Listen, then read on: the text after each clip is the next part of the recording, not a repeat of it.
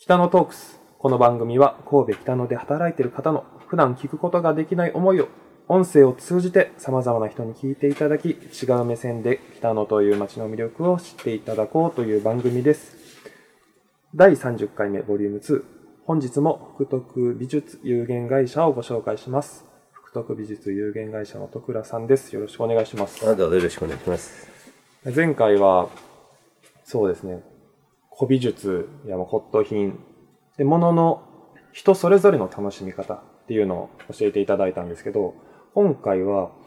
お店を本格的にされて、えっ、と、平成に入ってからはい。っておっしゃってましたけど、はい。それ以前は、からも古美術や、まあ、あの父親と兄がいましてね、うん。あの、まあ、あの、私より先にしてたんですけど、で、はい。父親も、あの、初めから骨董屋じゃなくて、うん他の仕事してて、好きで、たまたま、あの、まあ、あの、持ってて、で、ある時に、あの、まあ、店を、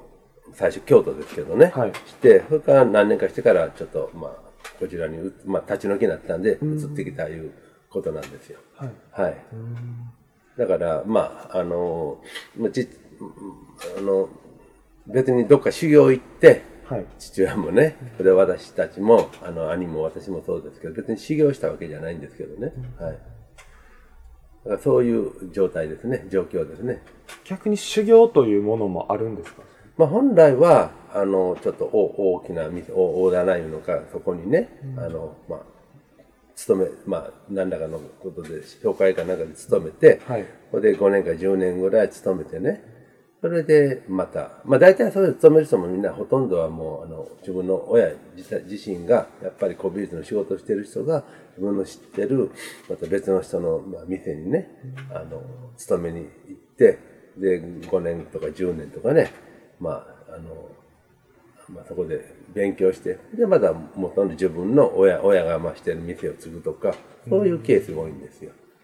それは、その見極める目を持つためだったり、いろんなものをいや、まあ、人との、のそういう、そういう、あの、我々は仕入れの市場っていうのがあってね。はいそれで、フェリー、大体主にフェリー市なんですけど、だからそこで、まあ、物が、あの、捨てられるんで、いろんなものが出てくるからね。だからそういう時の、その、まあ、あの、いろいろとを覚えるか、まあ、あの、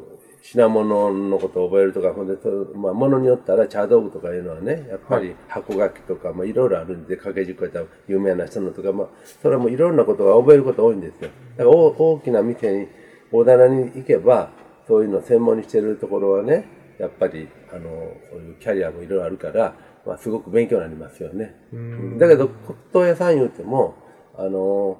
本当リサイクル屋も一応骨董屋みたいなものね、ですからね。だから、ものすごい、あの、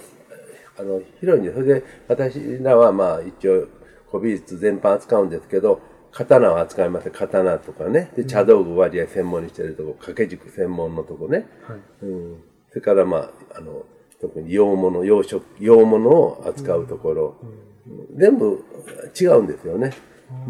結構特色分かれてるんですか？まあねお、店のうん、まあまあね。うんだけど、その今は、その、なんか、分かれてるんですけど、まあ何でもかんでも売れるわけじゃなくて、ちょっと売れるもんがどうしてもちょっと偏ってるからね。はい。だから、それをもう、あの、なるべく売れるもんに移行するのがいいんですけど、はいそうかといって、ね、急にパッとは帰れませんからね。うん。だからその辺は、まあ、あの、どの時点で、まあ自分が今まで扱わないので、ちょっと自分なりに興味持って、で、まあ、あの、ちょっとずつ、まあ、勉強するっていうのか、勉強しながら売っていくっていう、そういうのが一つの、まあ、方法かわかりませんけどね。じゃあもう常に新しいものに触れたら勉強しながら、だけど、まあ、あの、昔と違って、やはり、あの、その、こういう、まあ、あの、インターネットとか、はい。スマホとかでね、あの、まあ、そういう専門用語もそうですし、まあ、いろんなものが、あの、すぐし検索できますからね。うん、うん、だから、わざわざそういうとこ勤め、勤め、勤めなくても、これぐらいの値段で売れてるとか、それは分かりやすいんですよ。で、ましてそういうあの、特殊な、あの、ものじゃなかった、さっきあの、この間言いましたカードとかね、はい。テレフォンカードとか、切手とか、まあ、そういう紙のもんなんかね、絵はがきとかね、まああるんですけど、はい。でそんなんは、あの別に人に聞かなくても、自分でその言葉をうん。あの、ヤフーなオークション、あの、検索っていうところにすれば、出てきますからね。で、それがいくらぐらいで売れてるかいうのが、まあ分かったら、一つのそれを基準にしてね。だから自分が買うときに、まあ、これはこれぐらいで売れるもんやいうのが大体わかるわけですから。はいそうですねん。だけどそれも、いつまでもその、その売れてるいうのも、あの、相対的なもんやから、はい。うん、やっぱりあの半年後とかね、1年後いたらもうどないなって分かりませんからね。その時は確かに、まあ、偶然欲しい人がね、あの、いたからちょっと高いいうのはあるんですよ。そうですか。うーん。だからまああの、自分が同じもん持ってたらこれはこっち売れてるなと思って、ね、自分がその、例えばそういうオークションに出した時にね、あのヤフーの話ですけど、そしたら、あの、あんまり思った方が売れないもあるんですよね。そういうのは、あれはあの、二人おったら、二人がこう競り合ったらすごい上がっていくんですけど、その二人のうちのもう一人がまあ勝ったと。で次には、もう今度は欲しい人は一人にしかなって、もう一人が現れなかったら、あの、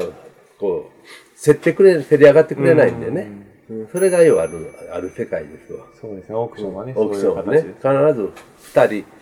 二人、最低二人がね、で一番いいのはそれはもう三人、四人で欲しい人がいっぱい出たらいいんですけど、うん。だからそんな世界ですよ。の骨董と古美術と扱う前に、以前のお仕事とかって、まあ私はね、ちょっと父親があの、ちょっとあの、食料品のね、はい。あの、製造販売してたんで、だからそういうことを、まあそういううんところでちょっとあの、そんな仕事してたんですけどね。まあ、そんなんとか、まあちょっと、あの、宝石もちょっと、あの、のところもちょっと勤めたことあってね。だからまあ、あの、食料の方はあんまり骨董には関係なかったですけど、宝石の場合はやっぱり今はあれはちょっと、ちょっとややジュエリーとか、ああいうのを扱うんでね。だから、あの、金とかプラチナとか、そういう貴金属のね、ちょっとあの、古い、まあ、もうお客さんが、あの、もう使わないようなもん、ちょっと買わ買わしてもらうこともあるんですけどね。はい、はい、だからそれは役に立ってるんですけど、はい。だから食料、その、自分が、あの、その食料品とかあんなの製造販売のところは、それは、そういう意味ではね、物そのものにはつ、あの、あれですけど、だけど、やっぱり、えー言うても、あの対人関係とかね、はい。そういう色ありますよね。お客、お客、その、得意先との、とか、あるいは従業員とか、ね、そういうとこではどっかで、まあ、その勉強になっていることあると思いますよね。で、事務的なことでもね、やっぱり、あの、届く、税務署とかもいろんなね、そういう書類のもんでもね、はい。やっぱりあの、で、であの、日々のその会会社の、あの、帳簿とかね、そういうこともね、ちょっと私はしたことがあるんで、だからそれもね、ためにはなってますけどね。そうですよね。はいはい無駄なことは何まあ本当はないんですけど、はいうん。だけど、なかなかそのね、それが、その時は、あの、どう生かされるかいうのは、それはわかりませんからね。はい。時間も、あれなので、また、はい。はい。続きは次週ではい。持っていき。たいと思います。はい、よろしくお願いします。